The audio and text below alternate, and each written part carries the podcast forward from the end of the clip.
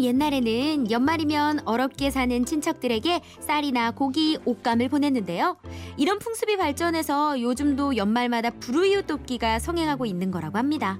이렇게 따뜻하게 이어져 오는 겨울 풍습처럼 지나오고 있는 옛날 이야기들을 만나보는 시간입니다.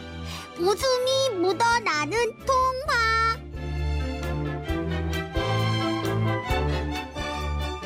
네, 계속해서 슬기 씨와 웃음이 묻어나는 동화 함께합니다. 네. 아 실제로 신라 시대 때부터 이런 풍습이 있었대요. 오. 그 연말이 되면 신라 시대 안 살아봤어요. 아니 그러니까 저- 아니 다 안 살아봤지 우리가 이제 역사에서 이제 우리가 배운 그 그거밖에 없는 거죠. 근데 임금이 신하들한테 쌀, 생선, 소금 이런 걸 하사했대요. 오, 아버님. 그렇구나. 예, 그리고 종가에서도 어렵게 사는 일가 친척들에게 고기도 보내고 달걀도 보내고 술도 보내는 게 음. 먹거리를 예, 그러니까 새해를 잘 맞이하라는 의미가 담겨 있었다고 합니다. 야, 훈훈했네요, 예, 이때도. 그러니까. 예. 아버님, 임금님이 신하한테 했다잖아. 어, 진짜. 여기 제일 연장자시니까 네, 새해도 연말인데. 다가오는데 다음 주까지만 기대해 볼게요. 그러니까 네. 예 일가 네. 친척들한테도 한다잖아요. 방송 그만 듣는 거야. 너무 극단적이셔. 어. 정말 진짜 저기 네. 혹시 새해 맞이하면서 받고 싶은 선물 있어요? 빨리 말해 빨리 빨리 말해. 음. 저는 어, 갖고 싶은 거야 많은데 어? 무엇보다 음. 그냥 내년에는 좋은 가정 하나 꾸리는 게 아, 그게 꿈이죠 꿈. 남자가 있나 보죠? 남자친구가 있긴 있는데 음. 아직 뭐 결혼은 모르죠 뭐. 근데 슬기 씨도 네. 굉장히 어리게 봤지만 그렇게 어리지도 않아요. 저 올해 서른이고 이제 내년이면은 서른 하나. 그러니까. 네, 벌써 그러니까 30대란 생각을 누구도 못해요. 슬기 씨를 보고. 아. 그 아닙니다. 결혼을 하고 싶어요? 네. 음. 당연하지. 근데 되게 좀 추천 안 하시나 봐요. 우리 아버님이요? 아버님은. 예. 어, 아니 추천하겠어요? 그러니까요. 워낙 자유로운 영혼이시다 아, 네, 보니까. 예. 두 번 실패해서 그래요. 어 나는 실패를 근데 제 아버님을 내가 존경하는 것 중에 하나는 이래야 돼. 음. 그니까 약간 아 사람이 예. 실패할 수도 있는데 우린 실패를 음, 참 굉장히 이렇게 가볍게 얘기할 수 수가 없어요. 없죠. 예. 어, 근데 진짜 진짜 그거 하나는 쿨해. 맞아 쿨한 예. 맞아 이렇게 시원시원한 모습 음. 참 멋지세요. 네. 예. 이 얼굴에 그런 거라도 없으면 어떻게 살아요? 어, 아니 그거 하나는 참 그래서 네. 많은 분들한테 어떻게 보면 위로가 되는 부분이기도 한 것 같아요. 네, 아 예. 맞아요. 그러나 우리가 실패를 안 하도록 노력을 합시다. 네. 예. 자, 그럼 오늘 아, 오늘도 연말에 선물 같은 얘기가 준비가 돼 있습니다. 오늘 어떤 동화예요? 네 오늘 만나볼 동화는요 음. 박박 바가지입니다. 빡빡 바가지. 아. 예, 제 별명이 바가지였거든요. 박박 왜? 바가지 박실해가지고 음. 옛날에는 옛날에 이런 거 있었잖아요. 오 씨는 오징어다. 염씨는 염소똥. 어, 그래 그래, 예, 그래. 무조건 있었잖아요. 어떻게 알았어? 우리 옛날에 정말 유치한 별명 많이 줬잖아요. 맞아요. 예. 아, 아, 박박 바가지라 박씨라. 네 제목만 들었을 때 조금 낯설 수도 있는데요. 아. 네. 여러 가지 버전 중 2014년에 발표된 김세실 작가의 이야기를 소개해드리겠습니다. 네.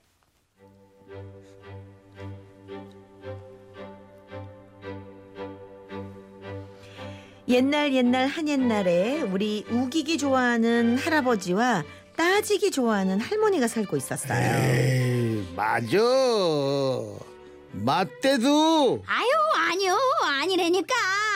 할아버지는 우기고 할머니는 따지는 통에 집안은 늘 시끄러웠답니다. 그러던 어느 날 밤, 이 집에 도둑이 숨어들었어요. 도둑은 요리조리 집안을 살피다가 살금살금 마루 위로 올라왔는데 마루장이 낡아서 그만 소리를 내고 말았어요. 그 소리에 할머니가 깜짝 놀라 잠에서 깼어요. 네. 야, 네, 아유 아유 이게 무슨 소리야? 에, 영감. 아유 얼른 일어나봐요. 음. 아유 아유 마루에서 이상한 소리가 들리는데 아무래도 도둑이 든 것 같구려. 아유 얼른 일어나봐요. 도둑은 무슨 도둑 마루 밑에서 쥐가 설치는 게지 할아버지가 우겼어요. 도둑은 숨을 죽이고 있다가 쥐인 척 소리를 냈어요. 그봐 내 말이 맞잖아 아니요 영감이 틀렸어요. 아이 쥐 소리는 저렇게 크지 않다오. 할머니 말이 맞는 것도 가짜. 할아버지가 또 우겼어요. 에이 그- 그러면 쥐를 쫓는 고양이인가 보지 도둑은 얼른 고양이 울음소리로 흉내를 냈지요. 여봐, 내 말이 맞잖아. 아니요 아니요 영감이 틀렸어 고양이 울음소리는 저렇게 굵지가 않아요 아, 그럼 쥐를 쫓는 고양이한테 밟힌 개가 짖는 소리인지? 할아버지는 막무가내로 우겼어요. 그러자 도둑은 이번엔 개 짖는 소리로 흉내를 냈어요. 그 봐, 내 말이 맞다니까. 아. 아니요 내가 개 짖는 소리도 모를까 봐요 얼커니. 그럼 쥐를 쫓는 고양이한테 밟힌 개가 짖으니까 닭이 잠에서 깨가지고 휘를 치는 모양이지?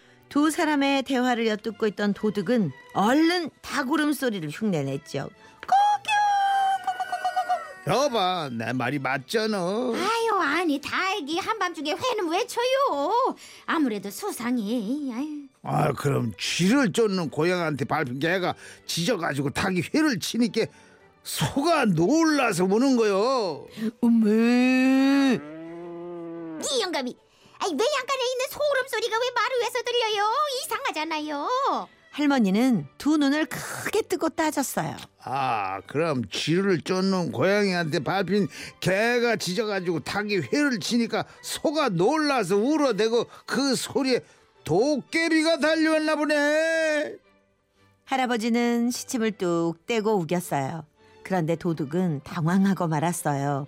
도깨비 소리는 한 번도 들어본 적 없었거든요. 잠깐 침묵하고 있던 도둑은 갑자기 이런 소리를 냈어요.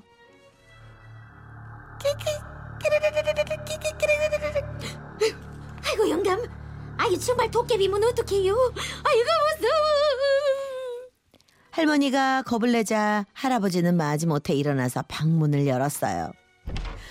놀란 도둑은 부엌으로 후다닥 도망쳤어요. 도둑은 부엌에 있는 커다란 물독 안으로 들어가서는 둥둥 떠있던 바가지를 머리에 썼답니다. 그 사이 할아버지는 마루랑 마당 구석구석을 살폈지만 아무것도 찾지 못했어요. 마지막으로 부엌에 들어가 보았는데 아무래도 물독이 수상해 보였어요. 아이 저 물떡에 엎어져 있는 게 뭐람? 바가지인가? 어디 가까이 가서 볼거나? 어떡하지? 어쩜 좋지? 아 이러다 들키겠는걸? 다급해진 도둑은 자기도 모르게 이런 소리를 냈답니다.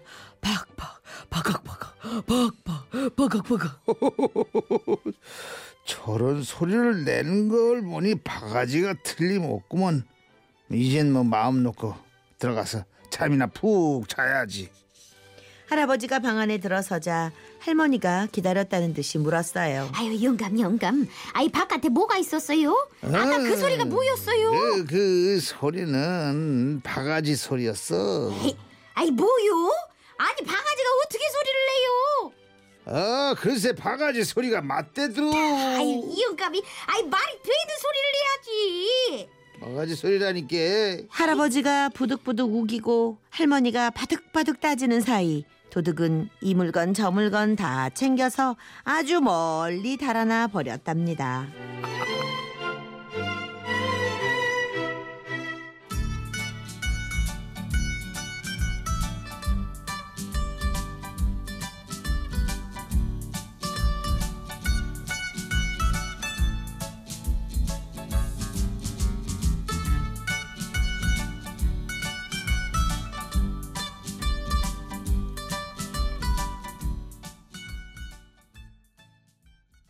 참 웃기는 동안에. 웃음이 묻어난도 오늘 에? 박박 바가지 만나보셨고 노래를 음. 찾는 사람들의 일요일이 다 가는 소리 네 아, 들으셨습니다. 보통 동화하고 달라. 이게 아, 그러니까 이, 이것 때문에 눈 뜨고 도둑 맞는다라는 얘기가 나왔나 봐. 아, 그런 교훈인가? 왜 눈 뜨고 도둑 맞는다라는 얘기 있잖아요. 맞아요. 예.